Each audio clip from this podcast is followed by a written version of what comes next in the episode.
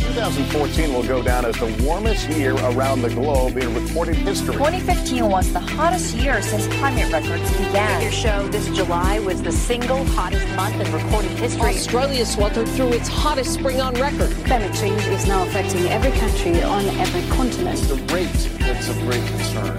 And what do you put that rate down to? Oh, it's human activity. We have everything we need. Some still doubt that we have the will to act. But I say the will to act is itself a renewable resource. Good evening, everyone. My name is Blanche Verlie, and I am a postdoctoral researcher at the Sydney Environment Institute, and I will be the moderator for tonight's discussion. In order to begin, I want to acknowledge that we meet on stolen and unceded Kulin country, and to pay respects to Boonwurrung and Woiwurrung elders past, present, and emerging. I also want to acknowledge any Indigenous people who may be here with us tonight. In doing so, I want to acknowledge that Indigenous people all around the world are, as Millie Telford from Seed Youth Indigenous Climate Network says, often affected first and worst by climate change, but also that they are often leading the way on climate action. For many Indigenous peoples, climate change is not a recent phenomenon. Rather, as Potawatomi scholar Kyle Powys Whyte says, climate change is experienced as a kind of deja vu of colonization. In his words, this is our ancestors' dystopia now. For a more pop culture reference, a recent tweeter framed it as dystopia is a white people word for what if all that shit happened to us. Indigenous people are encouraging us to recognize that colonialism, or the perhaps even bigger logic of extractivism is the root cause of greenhouse gas emissions and the social injustices that drive what we term climate change impacts. Such an understanding opens up the questions of when and for whom and under what circumstances does climate change constitute an emergency? Or to put it otherwise, whose emergencies matter, get recognised and responded to, and how?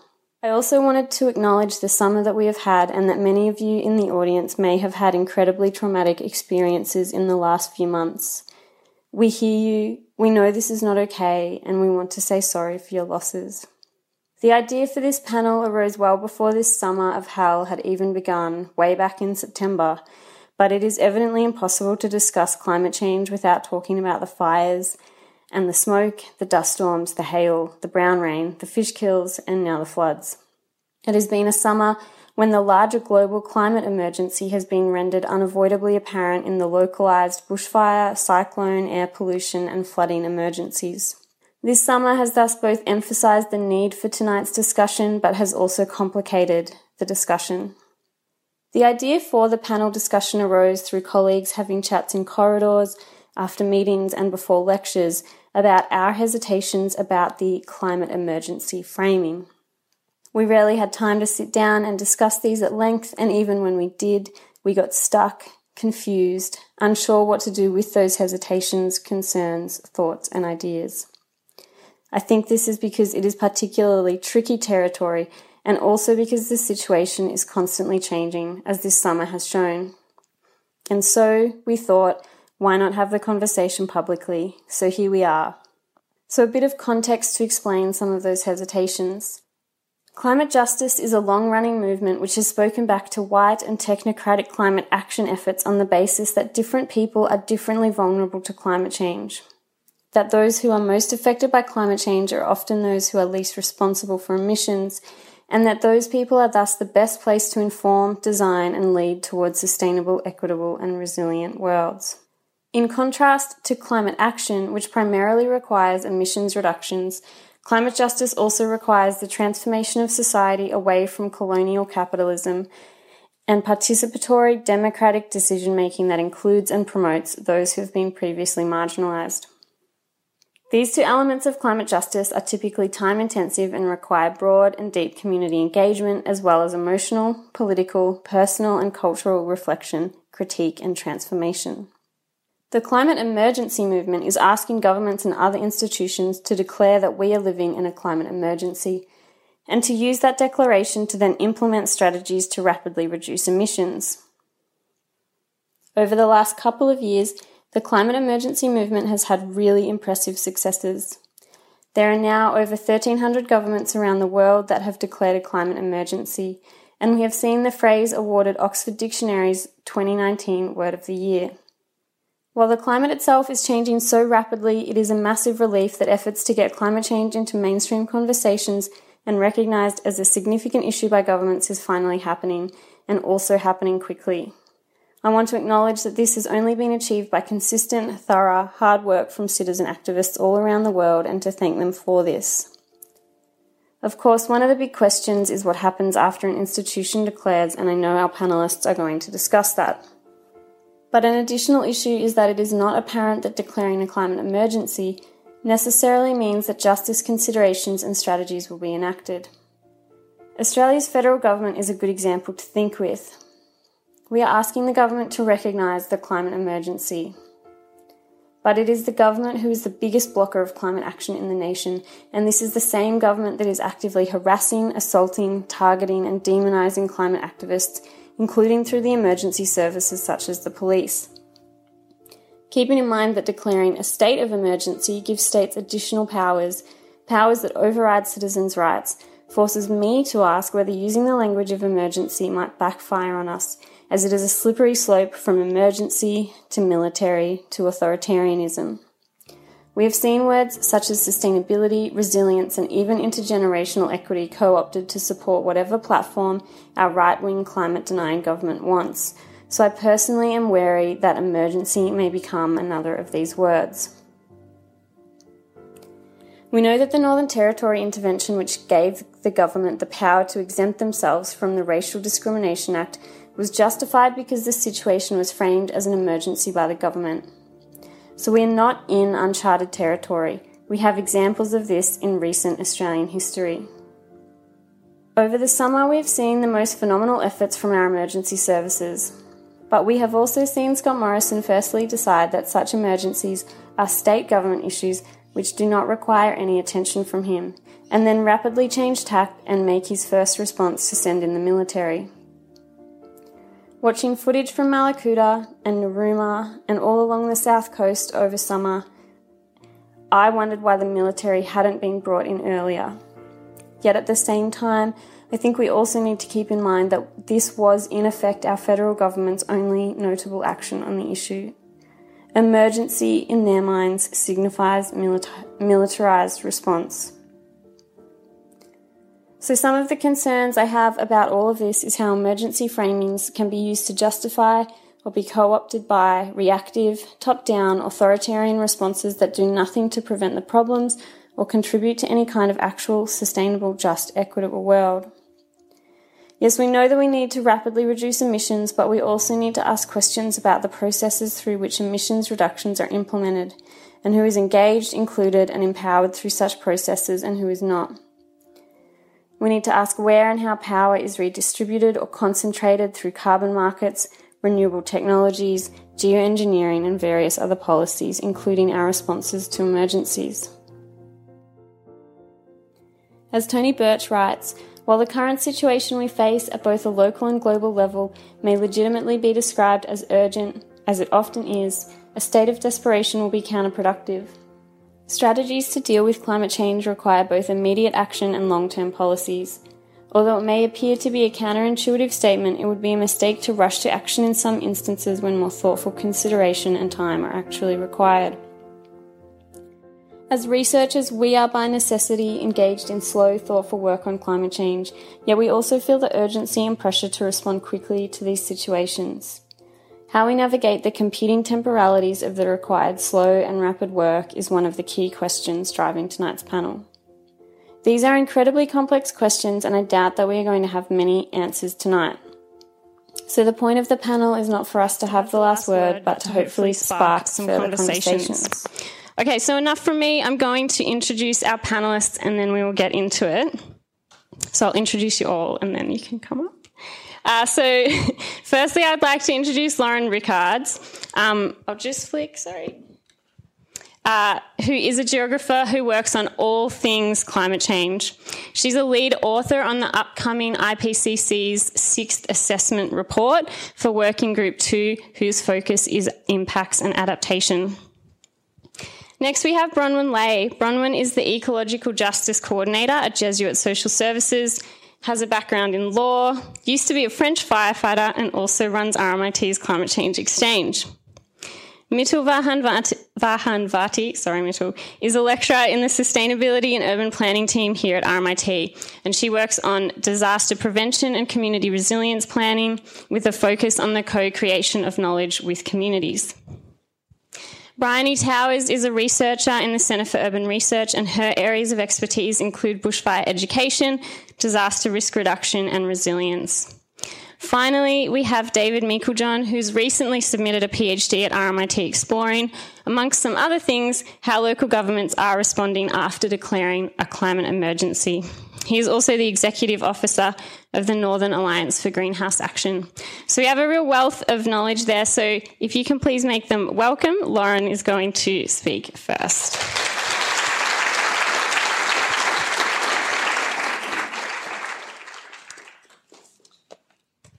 Thanks, Blanche, and thank you everyone for coming. Not only have you given up your personal time or work time tonight, but you've also, I know, um, not gone to some of the other amazing things on the Sustainability Living Festival program. So we appreciate you choosing this one. Um, as Blanche said, I'm uh, in the Centre for Urban Research and I co lead the Climate Change Transformations Research Program with my co leader here. And we've been giving out um, our pamphlets here that we're very proud of. um, and I also teach into the sustainability and urban planning area. Um, and my co-teachers, um, Nushin here and David as well, we teach a course on climate change responses. So anyone wanting a kind of in-depth uh, semester long analysis of this, um, get in touch. Okay, so as Blanche said, um, I'm in the IPCC and I'm actually just recently back from a big meeting uh, on the latest in impacts, uh, adaptation, and vulnerability around the world. Um, now, for various reasons, we're not allowed to talk about what we talk about in the meetings. Uh, however, I did want to take this opportunity to just kind of context um, and uh, contextualize and preface this discussion of climate emergency with just a little bit of a reminder of the physical situation that we're facing, um, because it's pretty sobering. So, IPCC produces lots of reports, gets a lot of flack for being really, really slow. I've got to say, as someone working in it, it does not feel slow. it feels very, very fast and very um, stressed. Um, but nevertheless, generally speaking, produces slow reports. But it started producing many more special reports to try to keep the pace up, partly because the planet itself is speaking back and things are changing so quickly that we're having to adapt and uh, work a lot more quickly as well. So I wanted to touch on three special reports that have come out over the last year or so. This was actually back in September 2015, uh, 2018, I should say. The, the report on how to keep global warming to 1.5 degrees. A lot of people said, you know, why this kind of focus on 1.5 degrees? Paris set two degrees. What's the big deal? Well, the kind of nuts and bolts, um, the kind of crux of these hundreds of pages is this that half degree makes a big difference. So we're already at average global warming of one degree. You can already see what's happening. Half a degree makes a big difference and it makes a big difference to a lot of particularly vulnerable groups around the world. So we just need to keep in mind the need to really, really squeeze those emissions down. Like we're not just saying, oh, let's, you know, move back from six, let's kind of pull it back towards three. Okay, every half degree makes a difference. So that's the first message around the climate emergency. Then we had a, another special report, Climate Change and Land, came out in August last year. Uh, and here uh, there's a few major, um, major messages to come out. It was partly an effort to point um, away from energy towards this kind of implications for land. The first thing is that we really, really need lots of healthy land to draw down and to reverse climate change, to actually draw down emissions. But that at the same time, you've got this feedback where climate change is actually negatively affecting land and those degradation processes, as we've seen with the fire, are causing big pulses. The message for that, for the climate emergency, is that we have to stop these tipping points and these uh, feedbacks at the start. Once the feedbacks get out of control, they're very, very, very hard to stop. Okay, it's like a kind of big ball rolling down a hill. So again, from a climate emergency perspective, really important message here. The other thing about it is that not only does land um, not draw down, so you actually lose that uh, potential to sequester carbon, but it actually reduces these, um, produces these emissions. And one of the most high profile examples of this is permafrost. And you've probably seen just over the last week or so um, more and more of the kind of evidence of the incredible amounts of um, emissions coming from this. This is particularly methane, which is especially powerful, um, you know, nearly 30 times more potent than climate uh, carbon dioxide. So again, just an important reminder of the urgency of trying to stop these feedbacks getting out of control. That brings me to the third special report released in September last year on oceans and cryosphere. We don't hear a whole lot about this, uh, but generally, what we're talking about is a disaster that's beyond the sort of visibility of us land dwelling um, mammals. There's a whole lot of incredible um, impacts that are going on under the sea. Uh, and part of that is just simply a result of the increasing temperatures. Part of it is a result of the extreme temperatures, so heat waves. And part of it is that the extra bit that we tend to forget, which is that the extra carbon dioxide in the atmosphere is acidifying the ocean as well. When you put these things together, you get a really, really serious uh, number of feedbacks.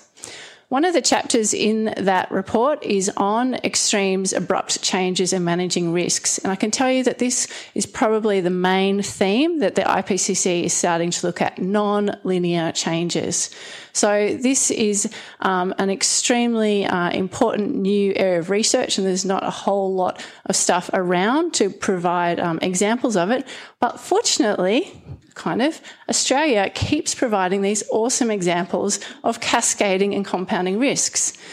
Now, Tasmania's summer of 2015 2016, it's hard to even remember it in the haze of extremes that we've had here. It's hard to even remember, you know, back in December 2019. But back then we had a whole series of things lightning storms, fires in what were fire refugia, so things that had never been burnt before, Gondwana um, vegetation, etc., burning. Then you had um, extreme precipitation, floods, um, and you also had around that time an extreme heat wave down around Tasmania. All of these things have actually been occurring literally in the last three to four weeks again. So we're getting a repeat of these patterns, which is starting to indicate how important it is to remember the sequencing and the compounding and the cascading of this.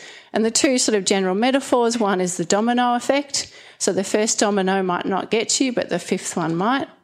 And also, those bricks look a little bit cheery. I couldn't find a good image of like nasty looking bricks, but basically, compound effects. Okay, it's just one thing after another, and that is what actually breaks your adaptive capacity. So, I'm not really a cheery kind of person these days. So, um, Anyway, so yeah, just a flash forward, and we're providing the IPCC with another awesome case study for the next report. So just feel really proud about that. But yeah, we've got it all happening here. And just look at that koala on the fence here in the flood. Don't look too long, it makes you cry. Okay, so back to that first report I mentioned. One of the things about it is that it's very much focused on mitigation on the future. And for those of you who can't see it and who can't read French like myself, the quote there is As for the future, your job is not to foresee it, but to enable it. And the IPCC is an extremely conservative institution for all sorts of reasons. Uh, but it is starting to get more and more bolshy in trying to get across this message of we have to act now. And as I said, every additional half degree makes a huge difference. However, what the IPCC is also emphasising, and many others around the world have too, including the climate justice movement, is we have to be really, really careful of the get out of jail cards, the fake solutions, because they are starting to proliferate and produce their whole, their own sets of cascading and compounding impacts. Wishful thinking, risk displacement, self seeking behaviour.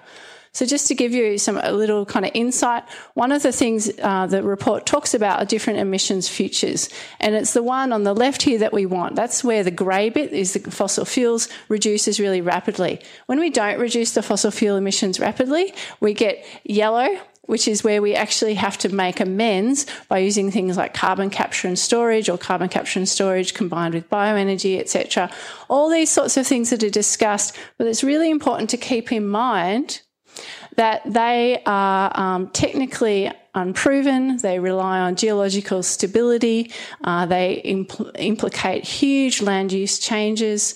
Um, and they also uh, tend to endorse or justify the ongoing perpetuation of the fossil fuel economy. So we just need to be um, cautious. We need to have our critical radars up as we think, oh, good, oh, look at this, this will save us.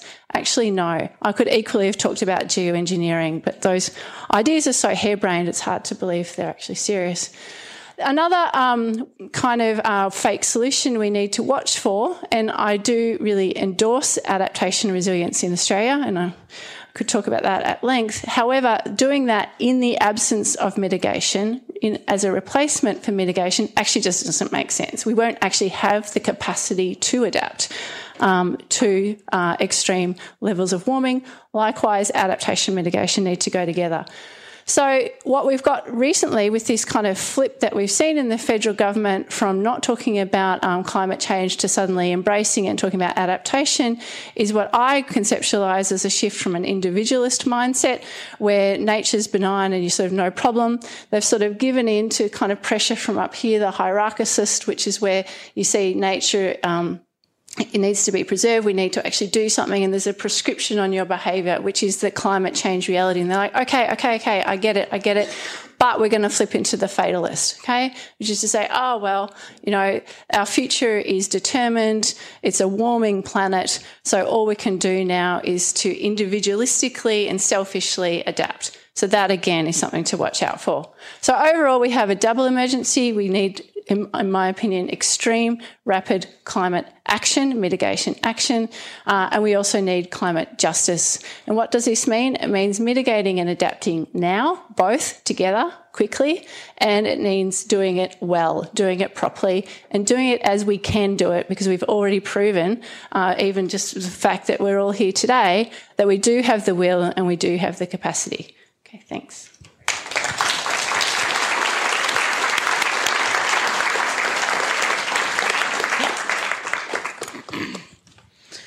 Thanks, Lauren. Um, I feel both hopeful and sad after that and knowing a bit more. So I'm Bronwyn and I work for Jesuit Social Services and that um, what we're working with is not the notion of uh, climate justice. That's inclusive within a bigger, bigger ecological justice, which is our framing. So it's environmental and social justice coming together. And it comes from um, a capacity uh, within our programs, within our organisation. We're trying to listen to both the cry of the earth and the cry of the poor. So we also work with the most marginalised. That's our vocation. That's our mission. In um, and so that means we work in the criminal justice system. And so we work with prisoners, we work with people living in really difficult intergenerational trauma. Uh, we're in Sydney, um, Northern Territory, and um, most of Victoria. So, in terms of this question, can we, um, the compatibility of the climate emergency and climate justice, part of ecological justice for us is re- reflection, reflection and relate, relationality. So we relate to, uh, we see the earth as kin, we see it as, as human communities living within habitat, and we start from that basis. So, also because we work within um, the criminal justice system, we have a big understanding of power and how power moves. And we were also present with the, the NT intervention, so how words like um, emergency can be co opted by government to then have this authoritarian outcomes and also take away human rights and also take away land. So we have, I mean, I think there's a lot of concern around climate emergency. And as we've been thinking through it, we've been thinking through it as an organisation and also been thinking through it with colleagues at RMIT, is uh, understanding that climate emergency arose as a, as a request or demand for action. It's a civic civic obligation, and it's not necessarily can't be conflated with the state of emergency. However, what I've seen over summer is I noticed myself, who's, who's quite um, anti-military, wishing that the army was present on the ground. And it was confusing for me because I felt that while I know the, the, the fears of having the military in the domestic space, that's not their role, that's not their mandate, and that's not um, their legal obligation either the, the, so many problems in the fires were to do with the lack of resourcing for state emergency services, which comes from the federal government. The state emergency services are quite capable of doing the work on the ground and responding to hazards and disasters, and we do not want that space militarised.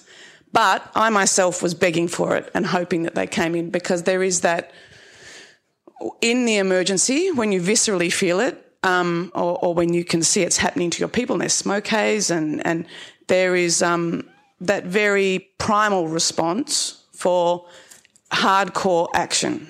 And the military represents that in our political imagination, I think. And I think that's something we really need to be careful of because that's not what, that's not a just outcome in, in my, and there's so many, the cascading effects that Lauren was talking about there in terms of, um, in terms of land and the impacts of climate change. In the work that we do, we can also see there's all these social compounds and like the climate change is a, a, a trauma and inequity multiplier. And so there's a lot of questions that like if we have fast mitigation that doesn't think, and we need fast mitigation. We desperately need it, but how is it going to be distributed?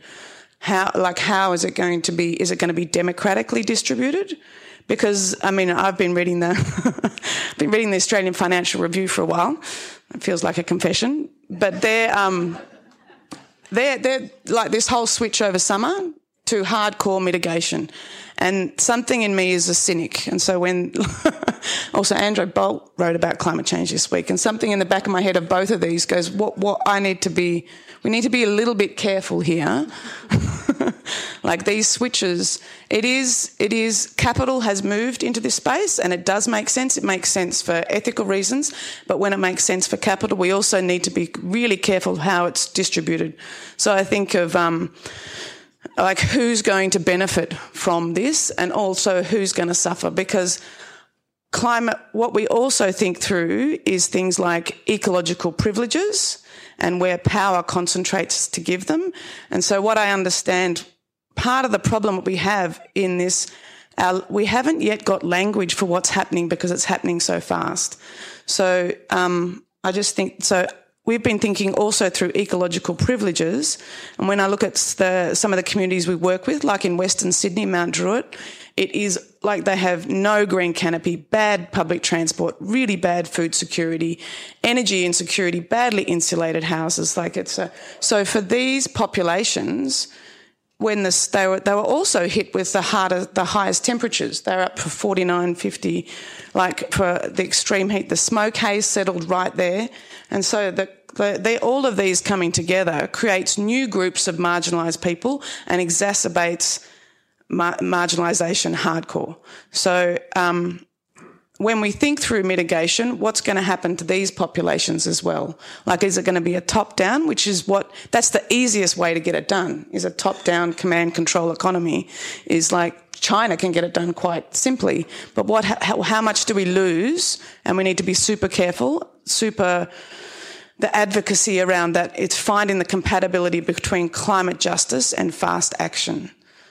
So, in order not to perpetuate more what I would call ecological violence and social violence. So, they're just some of the things that we're thinking through. I don't think there's an answer. I think it's a really, it's an iterative, and like how, one of the questions that I also have is how can you think under emergency conditions? Is it possible? What does thinking mean then? How to be reflective? And I, I really love that quote. And so, um, and part of it is because it is all unprecedented and you scratch the surface of one problem, like the community out at Mount Druitt. Also, their domestic family violence increases hardcore under um, smoke haze and extreme heat. So exacerbates all that. So it's how to think through enable. So part of this for me is um, being very present to the conditions of our times and also um, keeping that relationality so we we learn new skills of how to actually listen to the cry of the earth and the cry of the poor because they may be going off simultaneously, and that's something we really need to address. So that's just some things we've been thinking through.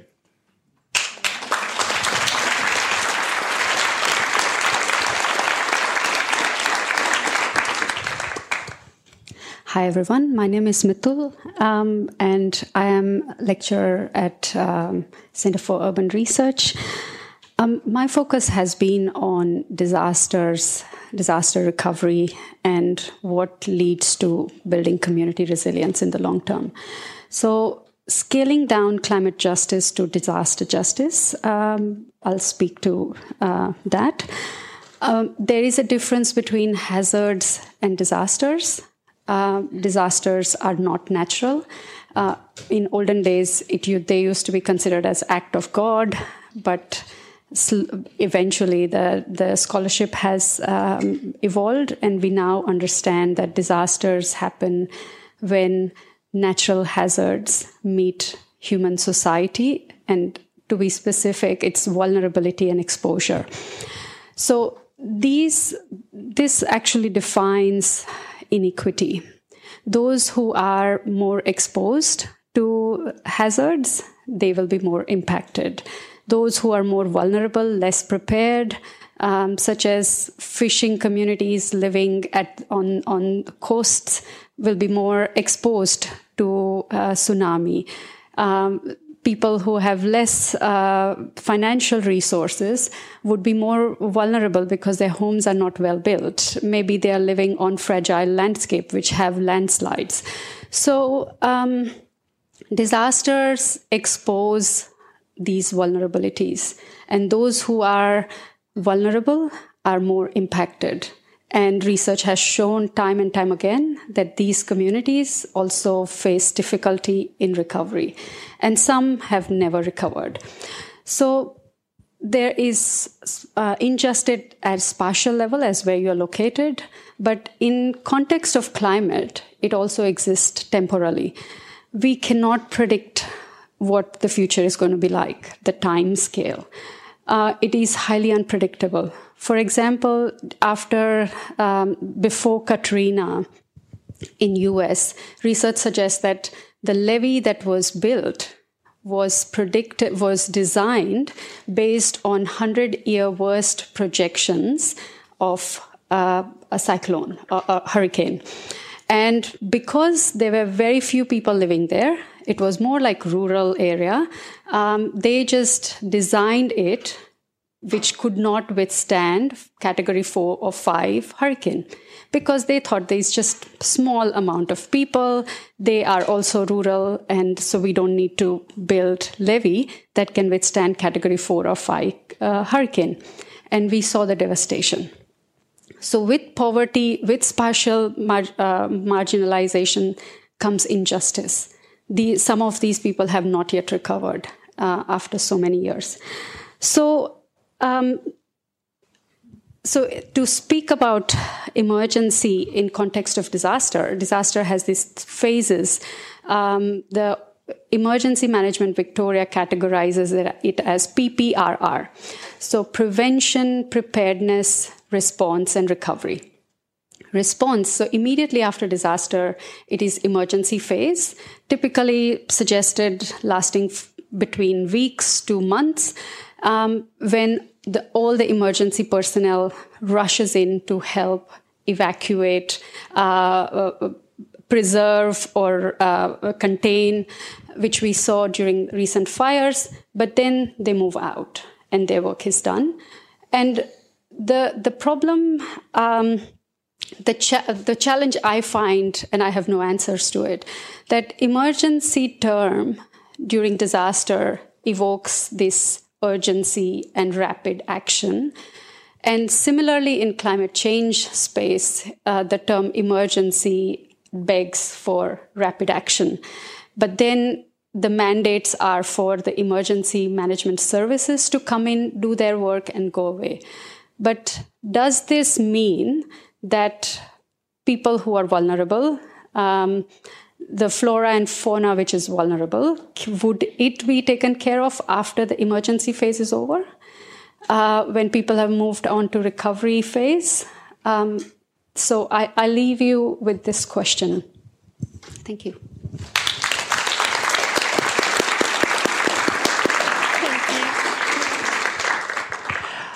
Hi, I'm Briony, and I work with all of these wonderful people at um, Centre for Urban Research at RMIT. And my research focuses on a thing called child centred disaster risk reduction. And while we're talking about um, terms or concepts being co opted, there's one for you. Um, so, child centered disaster risk reduction has its origins in the work of organisations like Save the Children and UNICEF and Plan International, so child's rights organisations, predominantly working in majority world countries. And around the mid 2000s, they started doing this incredible work um, led by Nick Hall um, from Plan International in the UK uh, with children in the Philippines and El Salvador, where they were actually providing the space for children to learn about disaster risk in their communities, and then enabling their uh, enabling their voices, um, and then supporting them to take action to reduce disaster risk. And that actually led to some pretty impressive actions on the part of different children. Uh, some children in El Salvador actually recognised that there was a really high risk of landslide being caused by quarry, illegal quarrying in their local area, and they blockaded the road to the quarry and educated the the lorry drivers about the risk that their work was posing to the community. And the lorry drivers went and found somewhere else to extract their stone in another um, in southern Leyte in the Philippines, a young girl named Honey, I think she was about 15 at the time, recognized that where their skill, school was built at the bottom of a hillside was at really high risk of landslide. And so she started educating herself. She went to she she got information from the Mines and um, Geosciences Bureau about the risk of landslide. She educated her classmates, and in the end, they ran a letter writing campaign. They got the local mayor on board, and they actually lobbied to have their whole school moved to another location. Um, there was a lot of opposition to that. The local shop owners didn't want the school moved because they were going to lose the lunch, the lunchtime trade from the students. Um, but that's an example of what is possible when children and young people have access to knowledge and information, have a platform to express their views, and are supported and to participate in decision making about their own community, about their community's development. And I think these are the kinds of things that we really need in communities right now. But I just see over the last 10 years since I've been working in this area, opportunities for children to participate or access knowledge and information is just being stripped away more and more. And I think that emergency framing is really interesting because what tends to happen um, in you know, disaster risk management, disaster risk reduction, um, as it relates to children, is that the greater the risk, the more top down, prescriptive, patriarchal, and non participatory are the approaches to actually educating and involving children in decisions about their safety. Um, I was really dismayed to read the Alice Springs uh, declaration on education that was released on the 12th of December last year. Um, this was signed off by all state and ter- territory education ministers. Um, and there's no reference to climate change in that document, which will actually guide education policy in this country for the next 10 years. Uh, the Melbourne Declaration, which, pre- which preceded that, did make one specific reference to climate change as a social and environment, as a complex social and environmental issue that students needed to be prepared to think critically about and to be able to, to problem solve about. Um, so while that, uh, while that document was being endorsed by every state and territory education minister in Alice Springs, um, the Arrernte people up the road were talking to The Guardian about how climate change poses a specific threat to their very survival. Um, and then I think Dan Tehan had the nerve in his press release to talk about how that Alice Springs declaration was actually going to provide uh, First Nations children and youth with better opportunities for education. So I think these are just some of the issues that kind of emerge for me as I think about, you know, the climate emergency and climate justice and disaster risk management and disaster risk reduction the one thing that gives me hope are children and young people themselves. What we're not doing for them or with them, they're just doing themselves. Um, and the school strike movement is a perfect example of that. Um, so, yeah, I think the best we can do at this point is support them as much as we possibly can, but also I think be really careful about the co-optation of those those terms that may have originally had, um, yeah, been well intentioned, but when yeah when put in the hands of you know authoritarian governments can become very dangerous.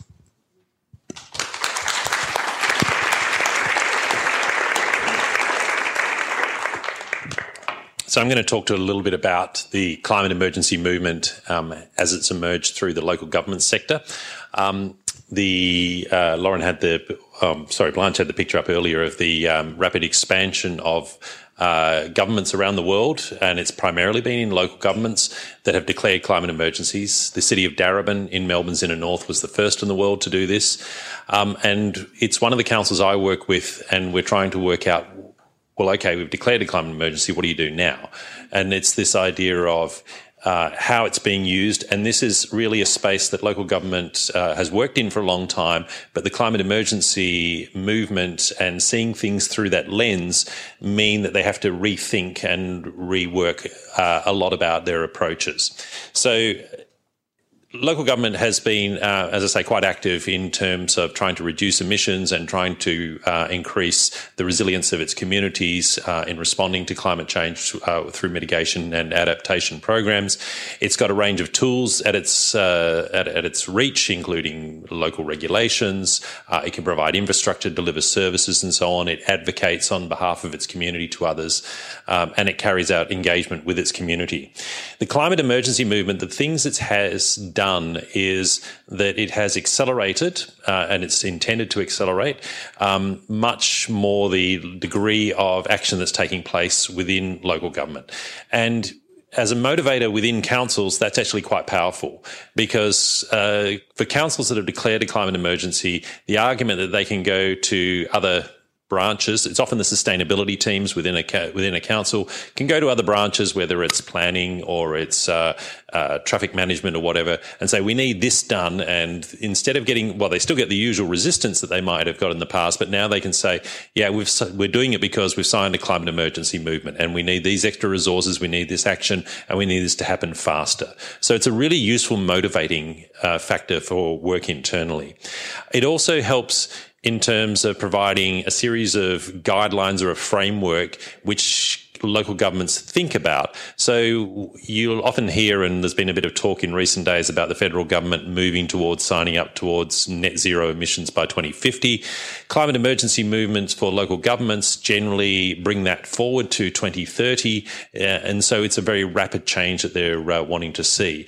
And that means that it automatically rules out some things that local governments may have considered in the past just as an example, it might be things like investment in gas. So you running when you're running swimming pools, which a lot of local governments do. You've often had big gas plants which uh, help cool the pool and provide air conditioning and so on. Those are getting ruled out now by councils because they say that's just not feasible under a climate emergency. Why are we investing in something that's going to be there for 20, 30 years if we're moving to net zero emissions? Um, it also means an expansion of the role of local government, and this works against the inherent conservatism of a lot of local government in terms of advocating uh, to others. Local governments are very good at asking for, you know, state government to do things or to federal government to do things, but also now they're actually looking at who else do they work with sideways, if you like. What are the other uh, sectors that they work with? So I work on a uh, network with other uh, environmental groups and social welfare groups uh, on a network called One Million Homes, which is around looking at what we can do to uh, uh, improve energy efficiency of the uh, worst housing in Victoria.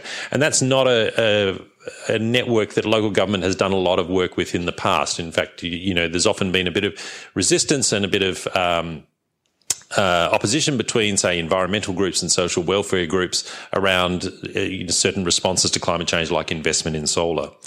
Um, the other thing I think is that it means that local governments can step out into new spheres and do things uh, that they haven't done in the past and can act as a leader.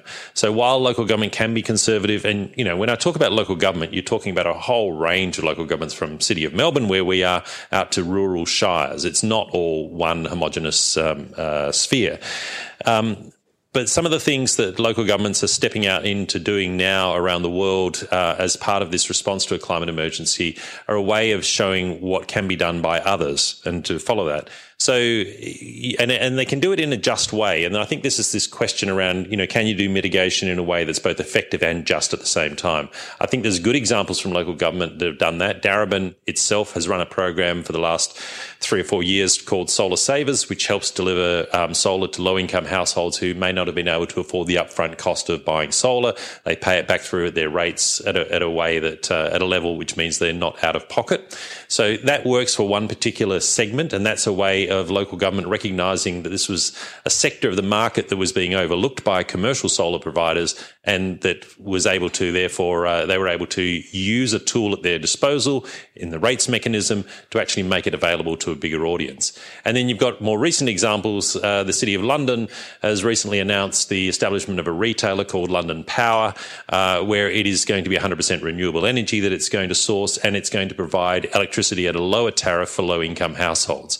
So these are the sort of things where local government can experiment and that others can lead from. And it, the climate emergency movement um, really helps them accelerate that uh, that whole level of ambition.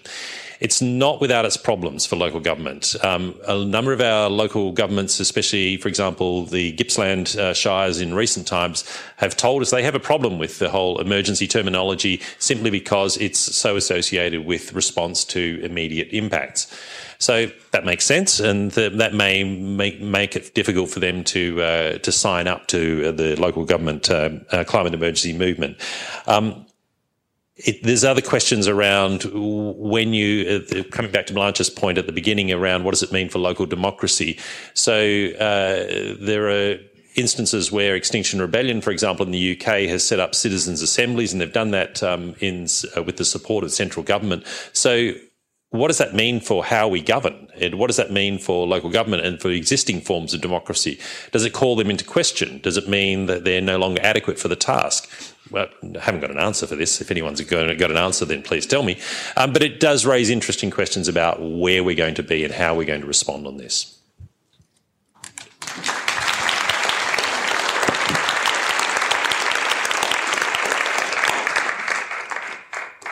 Thank you all. Um, this working? Okay.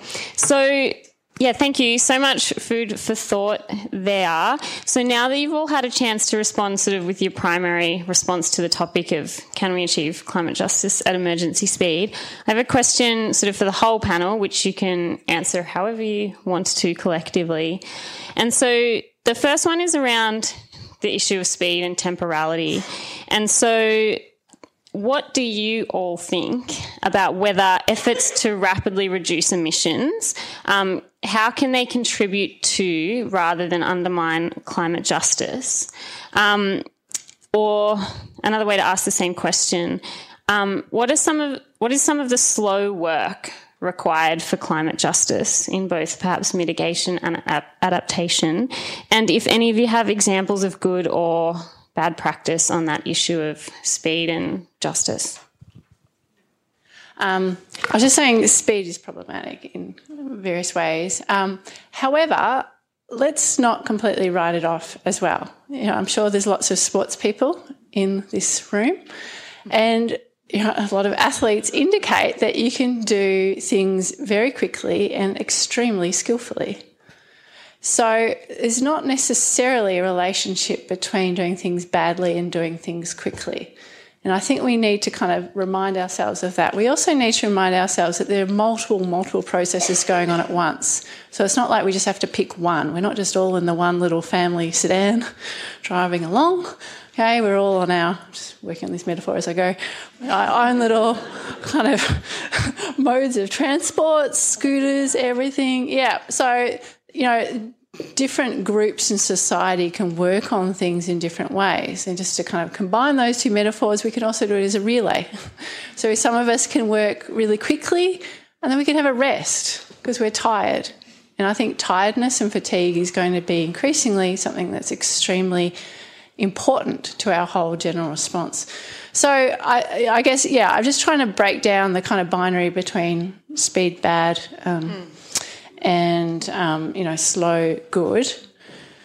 Having said that, you know there are obviously uh, real tensions there, and so one of the sweet spots I think, and um, David sort of touched on this, is where mitigation action, so things that actually reduce emissions, whether they were um, anticipatory emissions, so avoided emissions, or whether it's actually carbon drawdown, actually bring about a whole lot of co benefits. And you just have to think here about the environmental injustices of living around a lot of fossil fuel based combustion, whether it's around power plants or whether it's around heavily um, trafficked areas, etc., etc. You just think about the kind of benefits that come from reducing our exposure to the immediate effects of that combustion and the far-reaching effects of doing so in terms of, you know, brain development, heart development, etc.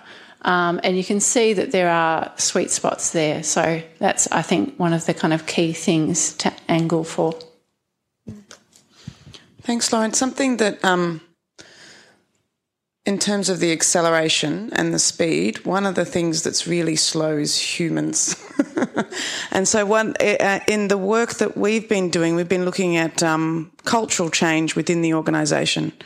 And so, because it is an organisation that deals with hardcore issues, there has been a presumption when I first arrived that this green or environmental or ecological justice belongs to the inner city north affluent people and is not for us who are tr- dealing with people getting out of prison, dealing with extreme substance abuse, and don't don't have money or capacity to buy organic food. So there was a, a hardcore resistance, even within, because within the community services sector, the resources are really stretched. People are running in survival emergency all the time in, in a, on a very grounded way. So to introduce this overarching, you know, ecological justice and climate emergency was almost was too much. But and this it has been the slow, persistent conversations and something I just uh, uh that when you asked that question, Blanche, I was thinking through it is the collaboration, the listening, talking to partners and people that you don't expect to be talking to. Like, for example, talking, we wouldn't expect to be talking to insurance companies, and now we are about the impacts on the ground. And, and having, what we've also learned, because it is an unprecedented space, because it is accelerated, and our brains move a bit slower than what's happening in terms of the, the rollout of this, is that um, I just forgot it. I talked about a slow brain, and then my brain went slow. no, I think we're learning new things. So when we go into these spaces, like we're doing trainings at the moment, um, we're suddenly learning through things through listening to each other and actually going into specific circumstances. And so the, it's, I think it's this presumption that we know everything. We don't. And so part of the acceleration is to be ready for the unexpected and be ready for um, other people to give more information to us. And then we put it all together. So again, uh, speed in context of disasters. Uh, there's an example where um, those who have survived after the recent bushfires, they want to have speedy recovery. They want their homes rebuilt as fast as possible, get back to their daily lives. There is no question to them seeking such speed. Um, on the other hand, governments have pressure to incorporate climate change adaptation in the way they do reconstruction and social recovery. There are these competing demands there. how do you manage that? Where is the money coming from? How do you coordinate action? Um, and the examples I had looked, uh, uh, I had researched in India, the government went with top-down approach. We will give you money. We will also bring builders to you, and you build whatever you want to build. Um, there was a lot of resi- resistance to that. People said that we want freedom. We live in a democracy. This was in India. Um, and we want to decide where we want to build our house, how we want to build our house, whether we want to employ laborers, builders, or just want to do it ourselves with the help of family and friends. Leave it up to us. Don't dictate us. Um, and uh, a civil uh, uh, society group was successful in bringing change to the government recovery policy. And uh, it led to owner driven reconstruction, where the responsibility of government was much more than just giving cash. They had to set up coordination hubs. They had to be present there to provide technical support, social recovery support, as well as overseeing the construction throughout all the phases. Uh, but the money was in the bank of people. Uh, they were in charge. That, that is how the power was given to the people and not kept in the hands of government. But um, there was um, this thinking that if we do community led, owner led recovery, it will be super slow. But in fact, that was the speediest recovery ever. In two years, 100,000 homes were built. People scavenged for materials from ruins because they wanted to save money. They had fixed amount in their bank, fixed amount from insurance company, and they wanted to make the most of what was left around them. So if you give uh, what Amartya Sen says, capabilities, freedom of choice, but with support, not just freedom that here's the money, you go do whatever, but also enabling environment where there is all the support you need, then people led recovery could be speedy as well as um, efficient. So, um, efficient is not the term I like, but uh, it, the houses were robust. They were culturally appropriate. They were affordable by people. They could maintain it over time. So satisfaction level was somewhere above 90% to 100%. So um, the the thing is that we uh, it is counterintuitive sometimes that um, if we do it top down, it will be fast. Um, if we'll have participatory approaches, it won't be fast, but it proved completely opposite there. I'm going to stick to talking about education. Um, so I think in 2016, Australia signed the Paris Agreement, which includes uh, the edu- like, education as part of the Article 12, which is around increasing knowledge, awareness, and, and participation for um, the implementation of Paris. So that was 2016. So I'm just like, hurry up. That's four years wasted. That's four years where children haven't been able to access any systematic approach to any kind of climate education. That's not to say that it's not happening in schools. Of course, it's happening in schools, but it's teachers and students having to do it on their own without the support of government policy and funding. So hurry up with that. Um, but then the actual education process does need to slow right down. So we know from our work with children living in high bushfire risk areas that it's a really deliberative process of raising their awareness and you know providing them with a better understanding of the risks that exist in their community and how, you know, hazard exposure, vulnerability, and capacities all interact to kind of you know, put them potentially in harm's way, and then actually working on solutions to those problems, which is again a highly deliberative process of interacting with different experts and um, making mistakes and starting again. So that's a very slow process. So I guess my response to that question, I think that was a, you know, your question was about um, mitigation and emissions reduction, which is not my area, so I'm not answering that question. But um, as far as education goes, I would say um, hurry up and slow down. Yeah. Um, I think in terms of the question of justice versus speed, um, I think it varies from one sector to another. I, I, think about it for something like energy, for example, about investment in renewable energy. I grapple with this all the time. Australia has actually one of the most highly distributed renewable energy systems in the world. We have 21% of households on our national average, and much higher in some areas like southeast Queensland, that have solar on their roofs Uh, have a form of renewable energy. The next country, I think from memory, was Belgium with about 9%. So Australia has a really different system to a lot of other countries that have tended to go for large scale solar farms and large scale wind farms. And we're only just getting into that now, which is causing problems for our grid in terms of we need big transmission lines not going to the Latrobe Valley anymore, but going up to northeastern Victoria, for example. So if climate change didn't exist, would I care where the electricity for this room comes from? Probably not. You know, it, it, I, I, don't really care that it comes from if this ha- uh, building had solar panels on it. That's nice. But if it's more efficient to have that solar generated in uh, northeastern Victoria and transported down here, then is that a better thing? It's certainly going to get emissions down faster. Um, the market conditions are better for it, from and, and, you know we exist within those market conditions. So, is it going to drive down emissions faster? Yes, it would.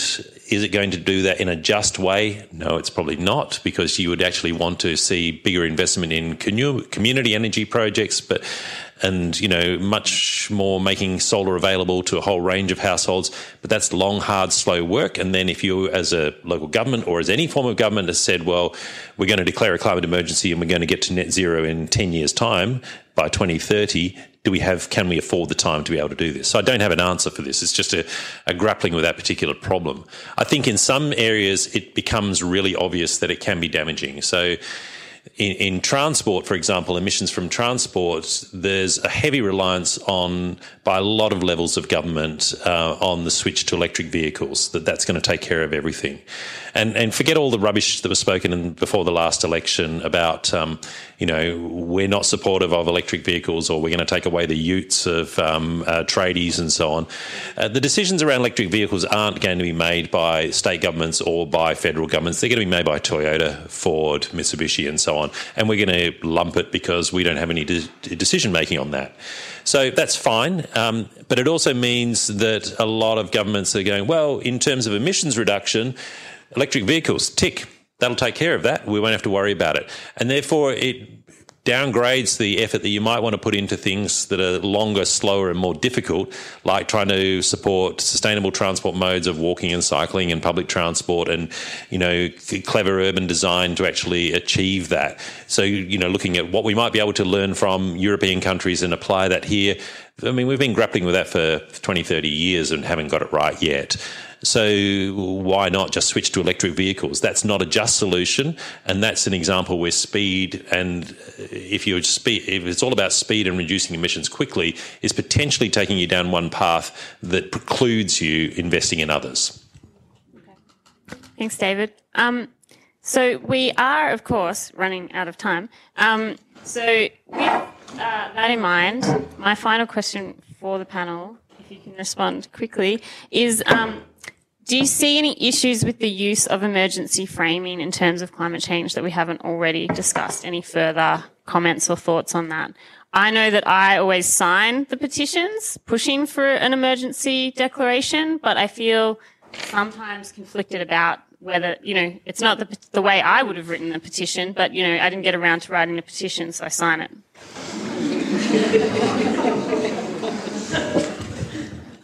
Well, I want to hear from the audience what uh, what aspects of it we haven't heard. Sorry. I'll. Yeah. Um, me too, but I, I do. Um, I do have I just wanted to say again, I do have um, concerns about the the use of um, the conflation of the climate emergency with the state of emergency, and the different the difference between the legal ramifications of that and and the demand for action in civil society. And, and I just there's one quote. There's this great book called uh, Climate Leviathan, which runs through four possible political outcomes under climate change. And one of the great quotes, which I think is um, relevant, is that climate change poses political problems for the current political order has no answer for. So that's where it brings it back to us to think through the the, the marriage of justice and speed. And emergency. Yeah, I'll, I'd like to hear from the audience, uh, but I think because of this term, uh, there has been uh, an environment created where a lot of people have come together. But again, this whole um, idea of what it also brings along, um, speed and haste, is something I'm, I'm concerned about.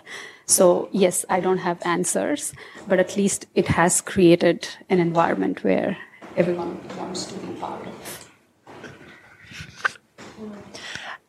I haven't really made up my mind about it, and I guess I'm more interested in knowing how children and young people conceptualize it and engage with it, and whether it has any use for them in how they respond to this. So I'd kind of withhold any of, yeah, my judgments or opinions about it because I think it's, yeah, adults need to get out of the way. okay. Um, so Karen and Susie are going to come up and be our roving um, microphone people. Um, so just to clarify, a question is a short statement that ends in an upwards intonation and Susie and Karen are under instruction that if you're taking too long to ask your question, they're going to slowly move closer to you and then hug you and take the microphone off you. So that that's our format for the questions from the floor. There's also some really great ones online. So while we get a few from the floor, I'm going to read through those and um, work out which ones to read out.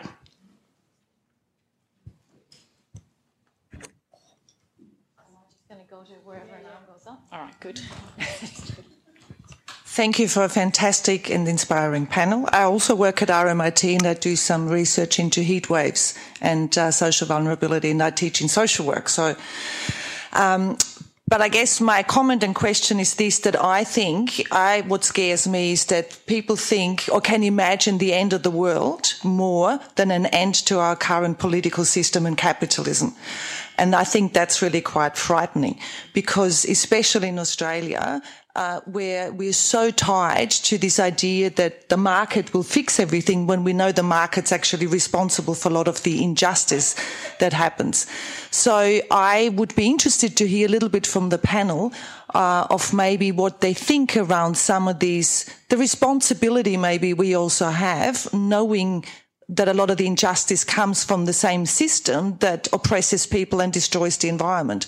Around some of the suggestions, for instance, Green New Deal or something that we can really push. And ultimately, it mightn't be the people we have in government, both parties, I would argue, that would do that. But I wonder what you were thinking around how we can challenge the system.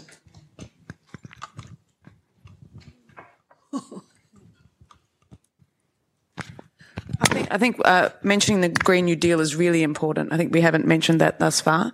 And that is a, a plan, a program. There is something there that can be enacted.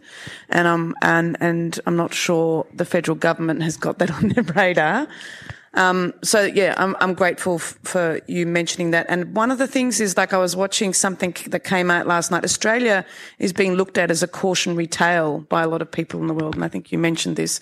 And I had some friend from a friend from overseas ask me, "You guys are going to come up with the toolkit for this." You know, you're going to. This is this is the coalface, so to speak, and so and at the same time, um, it, with speed as well as the prepping stuff and the bugging out and that, that kind of thing is something that we need to counter in the end of the world scenarios and be a bit more courageous with the contemporary reality of the present and the challenges it gives us, such as really looking hardly at what just transitions means. Thank you. Yeah, absolutely um, spot on. And I think we're increasingly coming to that realization that there's a common problem here. We keep circling back social injustice, environmental injustice, climate change, etc. I guess there's two different sort of strands of attack that we need. One is to just start living differently. And so you're thinking of transition towns and a whole lot of what they call, you know, prefigurative politics of just live the difference. And so there's a lot of really exciting things going on in that space.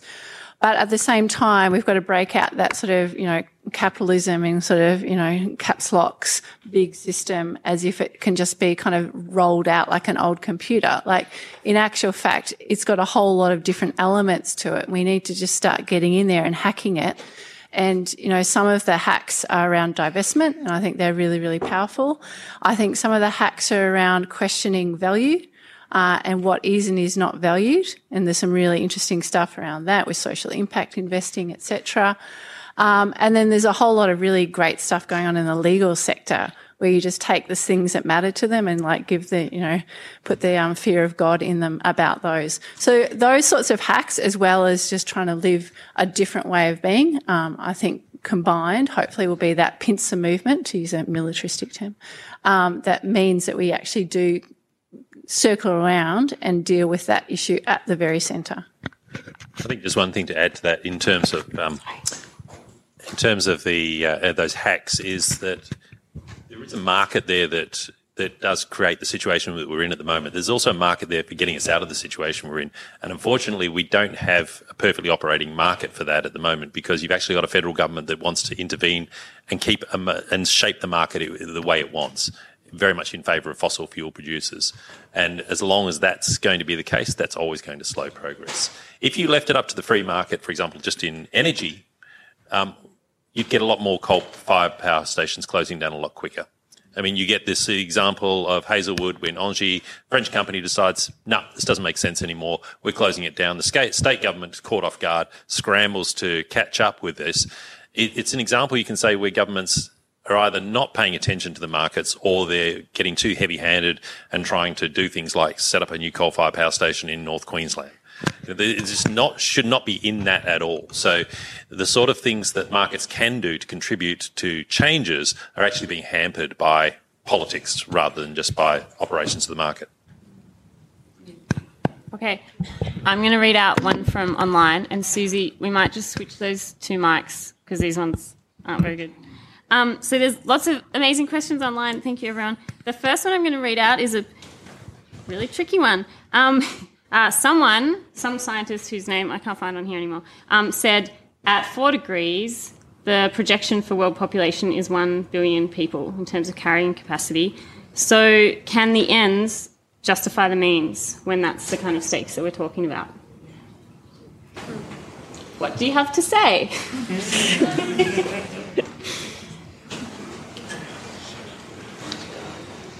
Look, I think you know there's a huge can of worms um, there. Um, the question of um, you know what is going to be the effect on the global population, I think you know, in this kind of whole notion of existential crisis, uh, I think is very real. I think we do have to start talking about this, and this is where we start getting into not kind of the the uh, negatives of emergency mindsets in terms of speed, but the negatives of emergency mindsets in terms of a kind of war like mentality. Uh, where people go into a securitization mode and it becomes shut down and lockout uh, and huge inequities. And one of the things we know about emergencies is it leads to this notion of triage, which works really well when you walk into a hospital uh, but works less well when you're trying to work out who is going to be on the lifeboat or you know in the underground bunker in society. And we've got some really um, massive. Uh, challenges there for democracy, and we have to really make sure that we don't do a kind of lock everyone out type mentality, which I don't need to emphasise is there's already predilections to such things. Um, one of the um, that question scares me. Um, quite significantly because I wonder the who gets sacrificed in the present to preserve a future. and and and so if we do cling on to that and and we need to be very careful about the present um, ecological climate justice in order that we don't be, do the top down securitization all that stuff so i think we need the those those predictions of the future can be mobilizing they can bring action but they can also bring paralysis and inequity scary question as well as I think means is really important. And that's where this whole debate was. Uh, is the means going to be speedy, the transition going to be speedy or, or slow? And what who is part of that that whole movement, uh, that change we are seeking, who is responsible for it, um, and who will be brought along and who will be left behind. Um, it's a it's the it's a massive question and. Uh, if from the same example as I gave before, uh, those who were really underprivileged, who didn't have land, were given more support. Those who were renting were given more support. And uh, just because others who had capacity, they themselves were looking out for their own self. But I think the, the mentality shouldn't move towards individual self help, self reliance. And um, we have not gone into the term resilience, but that's been promoted a lot. And um, that's not what resilience is about. And the means has to be together, collective, rather than individual, top down. Okay, we'll take one more from online and then we'll go back to the floor. So the next question is um, specifically for Lauren. Can you say more about fake solutions? Well, so just to kind of put my little lecturing hat on. Um, so there's a, a, big problem around to adaptation can often be what's called maladaptation. So it either doesn't work, so partly because you rush off and you do a quick fix and it doesn't work in the long term, um, or because it creates so many other problems in society uh, the world is left off in a worse state than if you hadn't acted at all. And so, um, adding huge numbers of emissions, such as by air conditioning a bunker, uh, for example, um, actually ends up being maladaptive. So, they're the sorts of fake solutions. In terms of the mitigation space, you've got all sorts of things around, say, leaked emissions. So, a whole lot of stuff like, so take the bioenergy and carbon capture and storage kind of BECCS type solution. That is a really, really long supply chain. And the assumption that you're going to grow stuff over here and then truck it over here and then burn it and then pop it in the ground and sort of, you know, put a little bit of tape over the top. You know, there's a whole lot of stu- uh, opportunities there for fugitive emissions that mean uh, that those end up being actually um, emissions. Uh, positive rather than emissions negative. So they're just some examples of things that don't work. So they're either ineffective at what they're trying to do or they create too many additional problems. I'm going to add one to that. Um, so I moved to Sydney in November, and the air quality has been poor at best most of the time. And so these fake solutions are all around us. And one of those is the idea that people can just wear masks and keep going about their lives and the, because they don't work. And the other one is that everyone should just stay at home.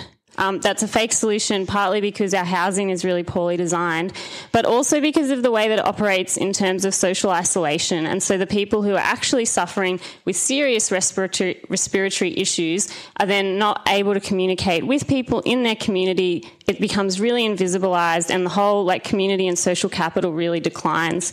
And so you know, this is not a sub story about me, but having moved there and had no friends, it's actually really. it's really hard to make friends when everyone is staying home, trying to stay inside out of the smoke. And so that doesn't enable us to actually act on climate when everyone is staying at home and just being a keyboard warrior. Um, so, you know, it's not just the big BECCS um, land transformation things that are fake solutions, but they're in our everyday lives as well. Can I can I just really quickly Oh, yeah. Really quickly add to that, a fake fake solutions are rife when it comes to children and youth because they very rarely have an opportunity to actually participate in decision making about the solutions. And one of those solutions is the school closure policy for code red days um, in high bushfire risk areas. And essentially, what that is doing is putting however many tens of thousands of students, for example, in Sydney on the day when 600 schools were closed, um, in their homes, potentially without any adult supervision, any transport, any idea of how to respond to a bushfire, because we know they haven't had any access to knowledge or information about that.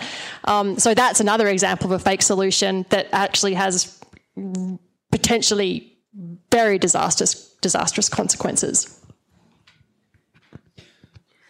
Hi.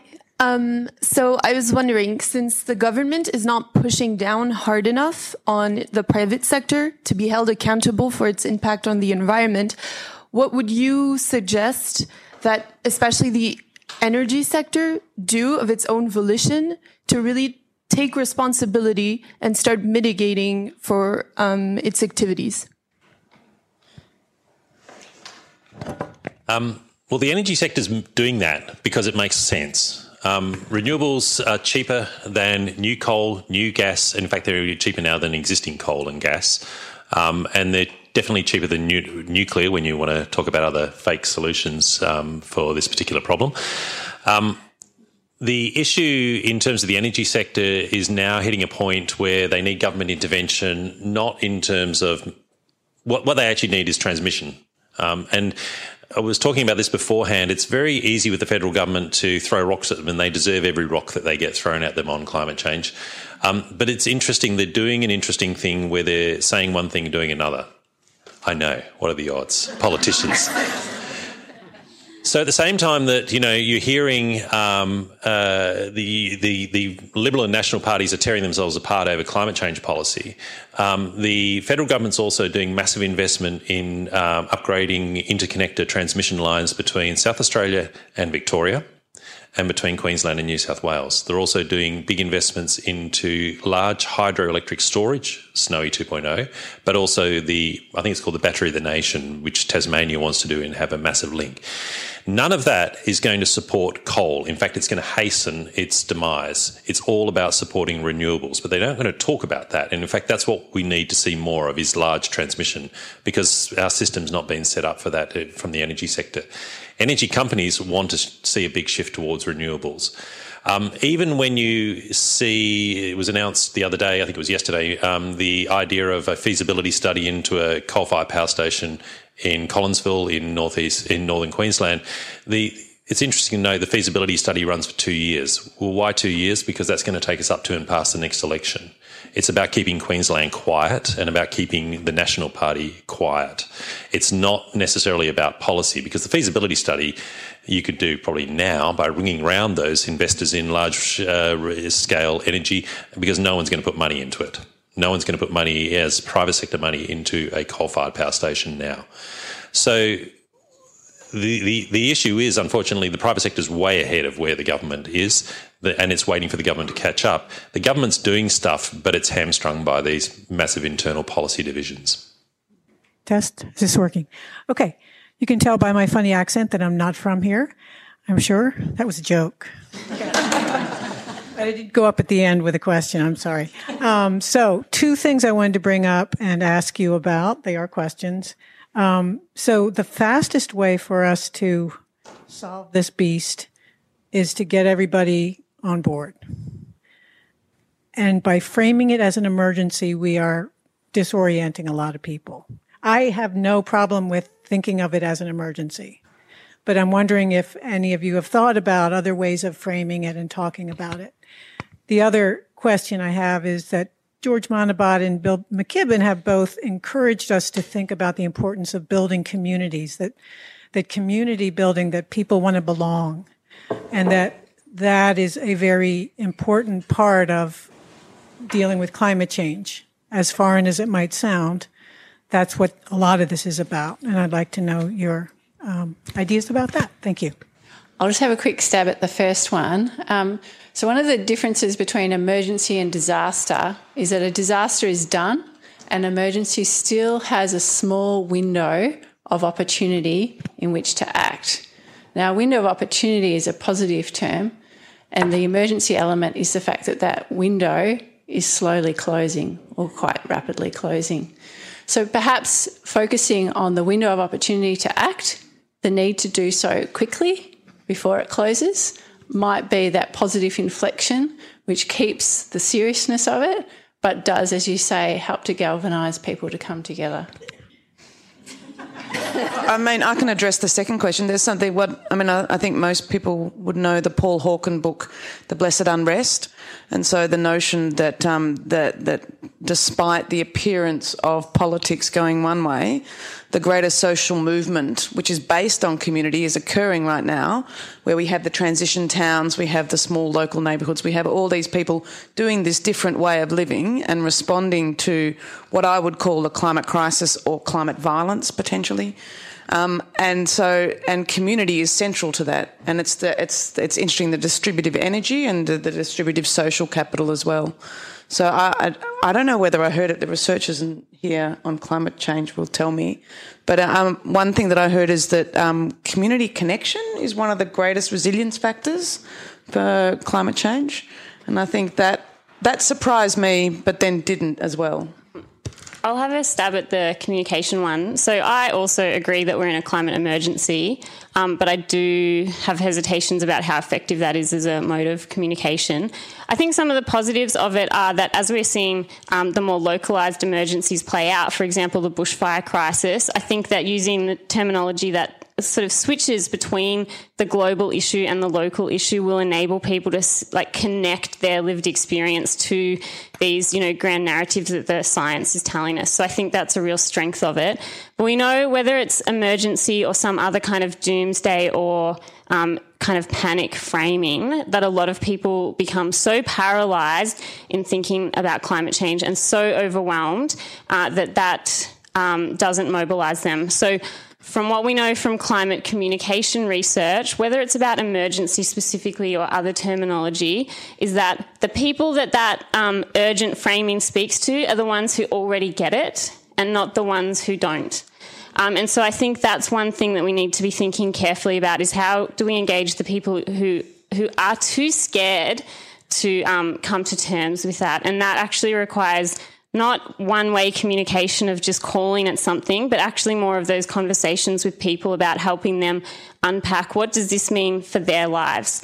Um, and I was going to say one other thing, but I've forgotten, so let's go up there.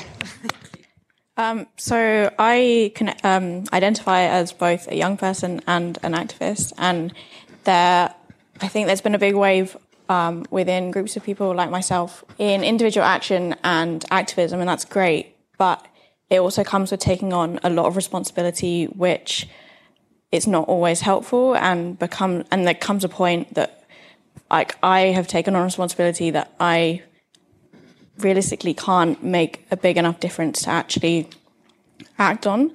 Um, so can you discuss like system system change versus individual action? Um, because it's obvious that we need system change, but in the meantime, is uh, is individual action actually going to make a big difference? Um, and should there come a point where young people stop taking on uh, an amount of responsibility that becomes unrealistic and actually is causing things like climate change anxiety um, and yeah not actually mobilizing people to to take the right action and to do things in a methodical and um, realistic way Thank you for that question and observation. It's absolutely um, spot on, and I think it's um, particularly pertinent to all the young people who have shown such leadership, but also to all of us who are striving to do these things and wonder what the point is sometimes. Um, so, uh, sorry, I'm really nerdy about these things. So, one kind of framework that I use to think about these things. So, there's we keep hearing about scaling, right? Scaling up, scaling, scaling the, the kind of action, and how do you scale from you know individuals upwards?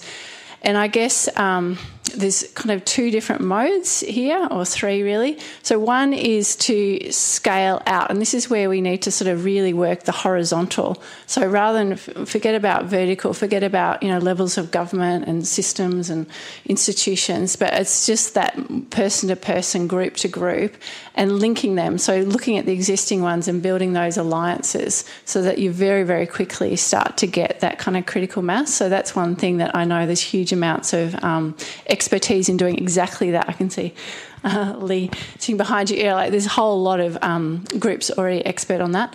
The next one is so that's called scaling out, but then scaling up is how do you do that? How do you build the enabling conditions? How do you actually build the responsibilities to look after you into those systems?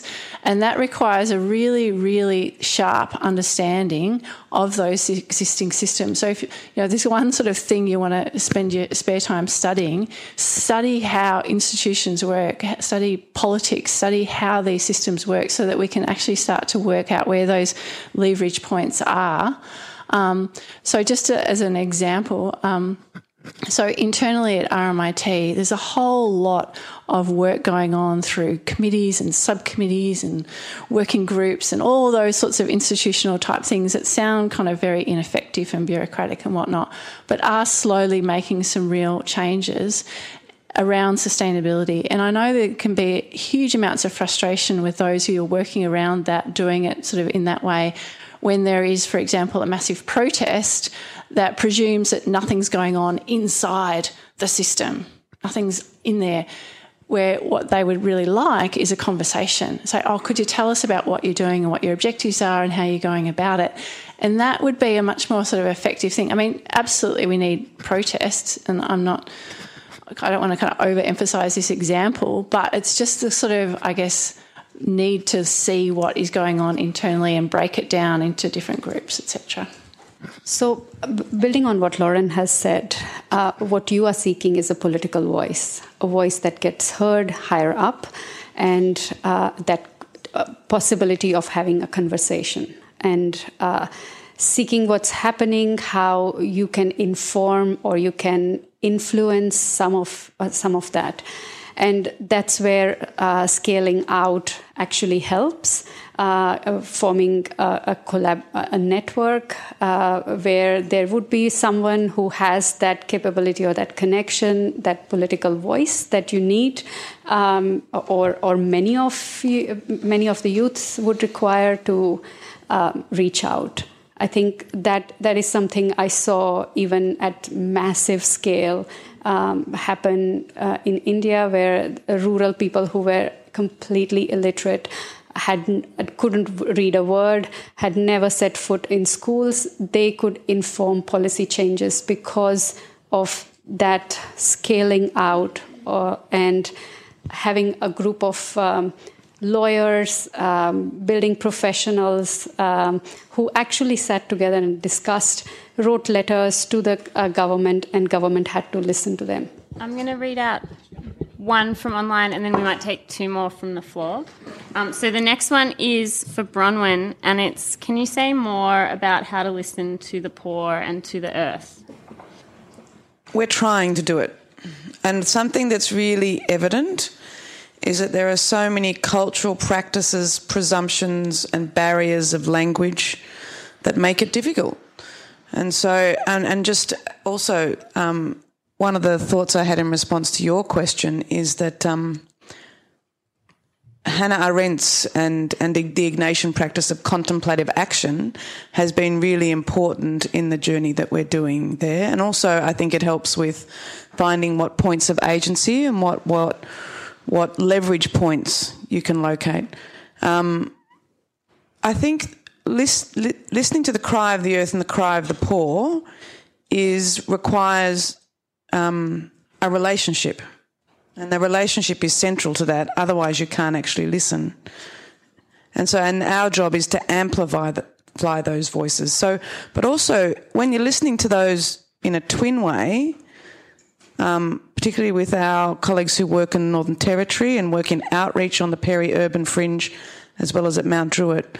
You're listening to quite toxic cries of the earth. You're listening to a lot of damaged earth and people living and embedded within it. So they, they start to blend together.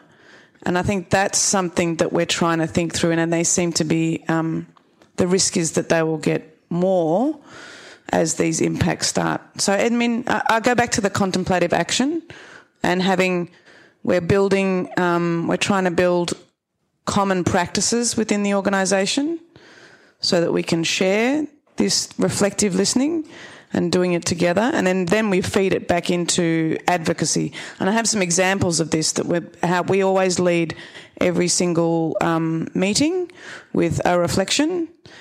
And I've noticed it has made a difference in the feedback loops of the people feel free to share more and to go a bit more intimately into their experiences. And then it can go, it does often goes into a whole different way that we take on our advocacy strategy. My question is about the relationship between the climate emergency, uh, the Green New Deal, uh, the global debt problem that we have, and the next global financial crisis, and social cohesion. As $250 trillion worth of debt that we have at the moment globally uh, all comes due on one day in the next global financial crisis, there's going to be jobs lost. There's going to be mortgages go into default. There's going to be families in stress. How do we how do we maintain social cohesion under those conditions um, when we're likely to have the right wing press, the Andrew Bolts and those kinds of people and others point the finger at the Green New Deal and the renewable energy revolution and the increasing cost of energy for economic contraction. Um, so it's, and many of the people who voted for, um, who will have voted for action on the climate emergency are middle class aspirational people, and they are the ones who are likely to be affected and may become hostile towards the Green New Deal and its proponents. Um, I think that's a serious conversation we need to have. I think there's a really good example of that playing out this northern winter already, which is the sort of um, because I can't speak French either. It's the uh, the yellow jackets in uh, France, in Macron's France, um, who are rising up and and definitely pushing back against uh, investment in renewables and investment in environmental um, uh, programs because they see that as taking away from from from their standing and not addressing their their core issues, which are around um, uh, increasing unemployment and, and and lack of state help. So it's unavoidable in a way. You are going to get that, but what things like the Green New Deal give us an opportunity to do is to th- say, actually, we've got a thought through program for this. So, the one thing to remember about the last big financial crisis is that it gave rise to the Occupy movement as well, which was great at identifying who was at fault, but not necessarily great at coming up with alternative solutions. And the Green New Deal, because it's already started to think about that sort of stuff, is an opportunity for us to be able to say, actually, we've got another way of doing this. We're not the ones who led you to this particular circumstance now. That's been the, um, the, the neoliberal governments that have done this over decades. Now you might want to think about other opportunities for this. So it's a threat and an opportunity. I think you can see it as a bit of both of that. Will the Green New Deal help us to pay down debt or will it exacerbate I don't necessarily think, like, for example, if you see, for example, a mass investment in renewable energy, it's not necessarily going to add to the debt problem. And it's about debt from an economic perspective isn't necessarily a bad thing. it's it's it's it's what the world runs on uh, at the moment, um, and there's the yeah okay, it's a bit of magical thinking in terms of how economics works for this sort of stuff. But it, it, if you get the right kind of debt, if you like, in terms of investment in renewables and investment in sustainable um, uh, infrastructure and so on, then that's not necessarily a bad thing. It's it's consumer debt which is causing the, the massive problems that we have at the moment, or forecast to have the, the big problems in the in the short to medium term. So I think if you can uh, make the argument that there are there are different kinds of debt, and there's some debt that we do want to take on in terms of investing for the long term future of our society, that's the argument you've got to make. Thank you. Um, we've got one last quick question up the back. There were actually two questions, okay. and there was a nice bit of negotiation here. Okay, great community cohesion. we tried to merge the questions. Um, uh, my question is: Can you hold the mic closer? Oh, sorry. Yep. Um, I missed the start, so I'm not sure if this was mentioned, but how do you see Indigenous people locally and globally being um, a part of the discussion on the climate emergency and actions to be taken. Um, for example, different agricultural practices, Um, so there's less inequality in food waste, uh, for example, and, um, and not just outside the cities, but also within the cities as well. Yeah, where do you see that fitting in? Is that both the questions, or do you want to add a bit to it, or? Yeah, all right, great. yep. Yeah, thanks. Cheers. Um, so, in the sense of climate justice, you know, there's as of 2018 uh, over 820 million people that are suffering from mal that are malnourished. They suffer from chronic hunger. Um, there's, you know, um, uh, five million children under the age of five that that suffer from malnutrition related causes annually, um, and and you know there is just a vast unequal distribution of um, the global um, food resources. You know, so we've got people suffering from, you know, um, uh, they just don't even have uh, sufficient access to calories. And so, where is the justice there to both, you know, uh, I guess, you know, the uh, vulnerable people in these developing regions? Yep. You know, so what about the justice to them? Thank you so much for the opportunity yep, to ask. Thank you. Um, you're in luck because Lauren does amazing work with farmers and on priorities around nature and bushfires. I'm going to handball the second one to you.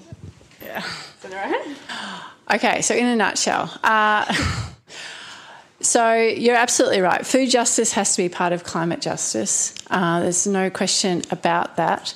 Um, the food issue is, uh, I think, that, so let me say this the food system is very complex. On the agricultural side of things, that's going to be a big new frontier on mitigation. You can already see that emerging. It's focused on a few kind of um, product substitutions at the moment. Oh, replace beef with you know, vegan sausages or replace you know, this with this. Or Uh, we have to move past a product substitution to start to look at diets. We have to start looking at the whole thing. The food system is much more problematic than just agriculture. I think farmers kind of cop it for the entire food system. We have food processors, food manufacturers, food retailers. Food, there's a whole like foodie kind of culture all of that has to be tackled as part of it because then you start to see things like food waste. A third of food gets wasted. You start to see the way that nutrients are deliberately stripped out of food because they're trying to make you know X product, starch, etc., etc. So there's a whole lot of room for improvement and low hanging fruit there. What I'd say about that and also the Indigenous question is um, fixing these problems. So Indigenous sovereignty, dealing with that giving back, you know, creating um, treaties, creating ways to actually relate in a meaningful, practical way uh, with Aboriginal and Torres Strait Island um, peoples in Australia is going to actually provide some of the foundation we need for adaptation and for mitigation. How we do that, I can't, can't answer that now. Um, but same with the food system, tackling that is going to give us the foundation we need. It will help reduce emissions and it will help to build up what they call generic resilience, well being that we need to deal with any number of climate change impacts. So, all of these good things are part of what has to be part of the general overall transformation. Um, and we all need to be able to um, divide and conquer, work on the bits that we're good at um, while also remaining cognizant of the fact that all of the pieces are needed to actually crack this problem. I'll just be really quick. I think that that question about First Nations in Australia, I think that should be the what would what would decolonising the climate emergency mean? What would it look like? How would it change? And especially thinking through um, First Nations people of Australia have been under a climate emergency or ecological emergency since invasion, but also, so I, I, think for me, I presume it's implicit in the foundation of climate justice in Australia. And so, which means when something's foundational, you can forget to mention it and properly explore it. And I also think for me and for um, non Indigenous Australians, it's about an examination. It's not just the appropriation of Indigenous knowledge is like suddenly looking to cultural burning is like you're going to save us. So come in and, and actually looking to turning the lens upon ourselves, looking at our own practices. Although I did like Victor Steffensen's statement on um, Q and A last week, where he said the solution was that the rest uh, us non-Indigenous people need to get out of the driver's seat and they can be in the passenger seat for a while. And he also said, and we wouldn't leave you behind, unlike you guys. Just to answer to the second question, because uh, the um, the first question has been well answered. Um, the there has been huge inequality um, in terms of uh, what is covered even in media or what we turn blind eye to. Uh, in Africa, so many people have been dying for for for decades, uh, and we are starting to talk about drought because it's right up close to us here, and we we are seeing it.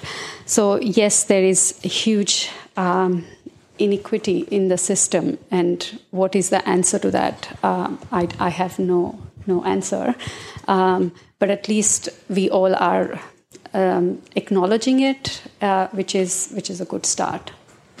Okay, so it is 7:45. I had planned that we would finish earlier, but here we are. Um, thank you all for coming tonight. Um, obviously, talking about climate change is always incredibly complex and really tiring and challenging. And so, I just wanted to really reiterate our appreciation for you coming along and spending your free time. Um, also, to indulge us while we have a platform to express our opinions. Um, thank you for asking really, really interesting and provocative and on topic questions. Um, for those that we didn't get to answer, you can um, tweet at us if you want. Um, I can't guarantee that anyone will respond, but it will be out there um, in the public sphere. Um, you are welcome to come down and have a chat to us um, as you're leaving as well. And yeah, thank you again for coming, and thank you to all our wonderful panelists.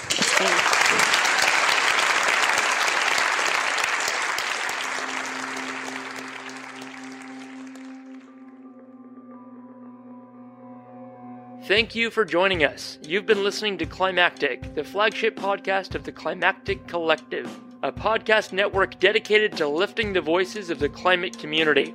You can find out more about the people behind Climactic and all the shows we produce at climactic.fm. We are a social enterprise podcast network, and we greatly appreciate your support. You can find a link to our Pozible where you can support us directly in the show notes of this episode or from our website. Thank you for listening, and from the whole Climactic Collective, keep up the great work and take care of each other in these climactic times.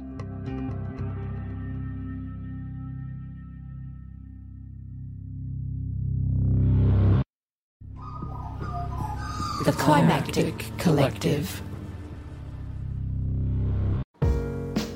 This show is produced by Here Media, a boutique audio agency in Narm, Melbourne. To learn more and get in touch, head to heremedia.studio. That's H E R E media.studio.